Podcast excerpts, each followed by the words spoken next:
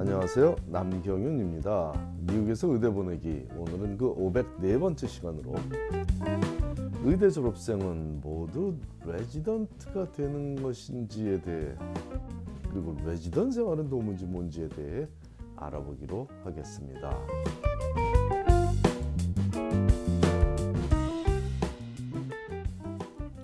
의대를 졸업하면 의학 박사, MD라고 하죠. Doctor of Medicine 학위를 수여받는 것, MD 학위를 수여받는 것은 맞지만 그렇다고 당장 의료 현장에서 환자를 스스로 돌볼 수 있는 의사가 되었다는 의미는 아닙니다.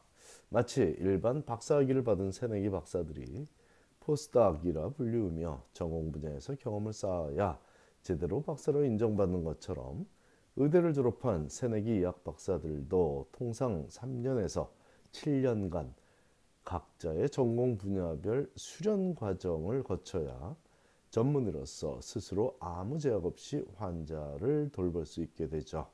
바로 이 전공 분야 수련 과정을 residency라고 부르며 그 과정에 있는 의사를 레지던트라고 부르는데 이 수련 과정을 밟는 것도 해당 병원에 지원을 해서 합격을 해야만 할 수 있는 일이니 의대를 졸업했다고 모두가 레지던트가 되는 것은 아닙니다.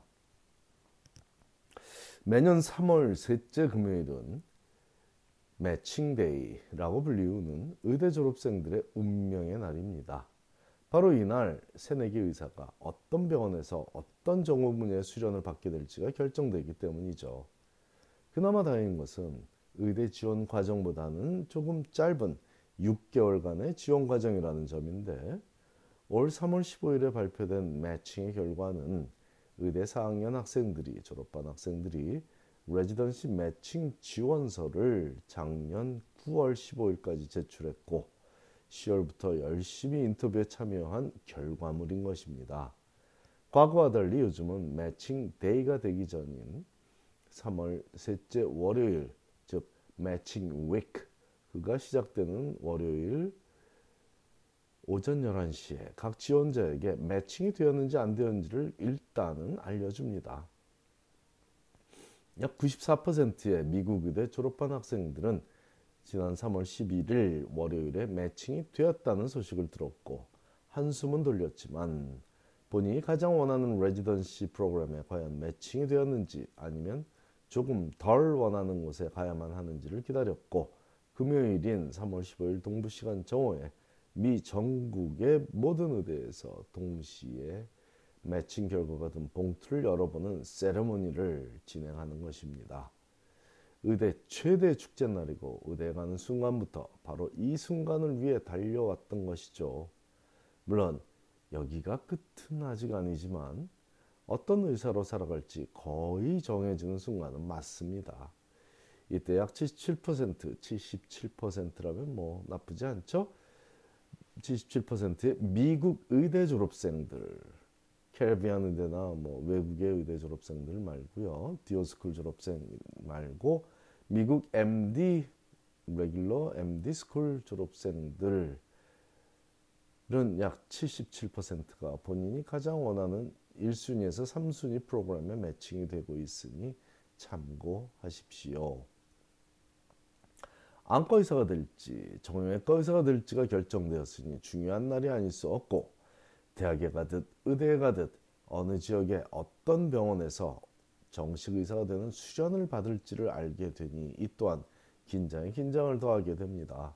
어떤 학생에게는 축제 날이겠고 어떤 학생에게는 씁쓸할 수도 있는 날이지만 한 가지 확실한 건 매칭이 된 학생 대부분은 해당 분야의 의사로 살아갈 확정이 지어지는 날 맞습니다. 문제는 6%의 학생들이죠. 의대 공부 4년이 의미가 없어질 수도 있는 일이 벌어진 것이니까요. 하지만 기회는 바로 그날 다시 주어집니다. 즉 3월 11일 오후에 해당 학생은 그 6%에 해당하는 매칭이 안 됐다는 통보를 받은 학생들은 아직 자리가 다 차지 않은 병원의 리스트를 볼 수 있게 허용되므로 그 병원들의 해당 전공 분야에 다시 지원할 수 있습니다. 길게 생각할 여유는 없지만 감사한 패자부활전 기회가 주어지는 것이죠. 이 과정은 그 주에 반복적으로 한 번 더 이루어져서 거의 대부분의 미국 의대 졸업생들은 레지던시 과정에 매칭이 됩니다. 즉 전공의로 배울 수 있는 교육의 기회가 주어진다는 것이죠. 취업의 기회라고 할 수도 있겠습니다. 교사보다는 일반적으로 교사들보다는 높은 초봉을 받으며 현장 교육을 받는 의사로 취업되었다고 표현할 수도 있기 때문이죠. 하지만 이 레지던시 과정은 취업이라고 분류되기보다는 교육 과정이라고 분류되고 있습니다. 의학 대학원 과정이 바로 이 레지던시 과정이라고 보는 것이 분류상으로는 맞다고 보는 이유가 바로 이 과정의 공식 명칭이 GME 즉 Graduate Medical Education Training이기 때문입니다. Graduate Medical Education Training GM이라고 약자로 부르죠. 또한 레지던시 첫 해에 속한 레지던을 PGY1이라고 부르는데 얘는 Postgraduate Year 1의 약자이며 의대 졸업 1년 차란 의미이며 이때의 다른 명칭은 통상적으로 인턴이라고도 분류하니 참고하시기 바랍니다. 자, 의대 1학년 학생들은 가끔 실습하러 병원에 가는 것을 floor에 나간다고 표현하는데 이때 로테이션을 로테이션이라고 불리우는 현장 수업을 하고 있는 의대 3, 4학년 선배들이 교수들에게 혼나는 모습에 놀라고 당황하죠. 하지만 이때까지만 해도 장난에 가깝습니다. 그 어려운 관문을 뚫고 의대 대학원 과정인 residency에 속한 PGY1, 즉 인턴들의 삶은 한국의 의학 드라마에서 흔히 보던 그 터프한 장면들과 다르지 않습니다. 배워야 할 것들은 산더미처럼 많은데 모든 허드렛 일은 다 시키니 시간이 턱없이 부족하겠죠. 그러므로 레지던시 첫 해는 군대 훈련소 때의 심리 상황 혹은 미국 유학이나 이민 초기의 심리 상황과 유사한 듯 싶습니다. 나만 바보 같은 느낌, 그 느낌 말이죠. 실수가 두렵고 망신당할까 걱정되고 위축되는 심리 상황에 정신없이 바빠서 머리가 하얀 그 느낌이죠. 기억 혹시 느끼신 적 있나요? 현재 정형외과에서 1년차 레지던으로 지내고 있는 제 이전 학생이 보내온 안부 편지 중 현재 의대생이나 프리메드 학생들에게 위로가 될 만한 문구를 소개하고자 합니다. 제가 생각하기에는 위로의 문구 맞습니다. It's not like the past where we had time to sit down and read. Now in residency, you are reading while you are running. And then we get publicly humiliated if we don't know something.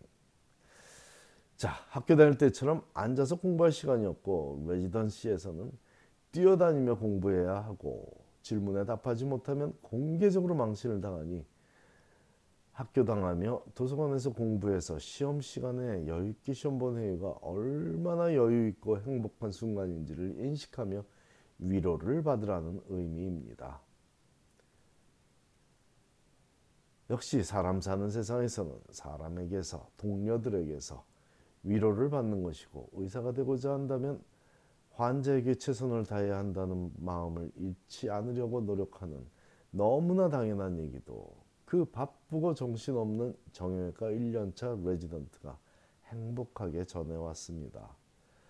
너무 힘들게 해서 누군가를 미워하기도 한다는 말도 했지만 그 또한 자기 치유 과정일 터이니 잘 지내고 있는 것이 맞습니다.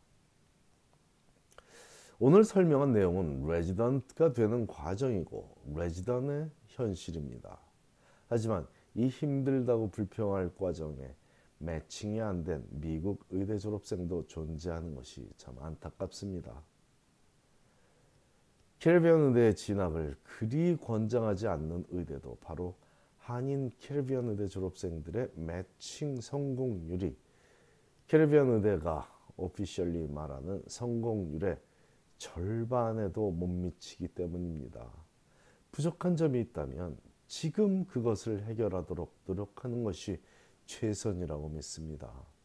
지금 해결하지 못하는 단점이 시간이 지난다고 나아지기는 어렵지 않습니까? 오히려 남들도 다 함께 고생하는 pre-med 시절이 그나마 단점을 보완할 심리적 환경이 제일 잘 조성되어 있는 때입니다. 미국 의대에 재수하느니 캐리밴 의대에 가서 열심히 했다는 생각은 그리 아름답지 않습니다. 지금 노력을 정말 많이 해서 재수를 하고 삼수를 해도 안 될 때 어쩔 수 없이 할 선택이죠. 지금 바로 이 순간에 노력하지 않는 것은 죄악입니다. 지금 해야만 할 노력을 나중으로 미루고자 하는 자녀가 있다면 지금이 바로 이 순간이 도전하며 배우기 가장 좋은 시기라고 다독여 주면 좋겠습니다. 우리 자녀들이 지금 하는 작은 실패가 그들의 인생에 큰 이득이 될 것을 알려주는 현명한 부모가 그들에게 필요한 때인 것 같습니다.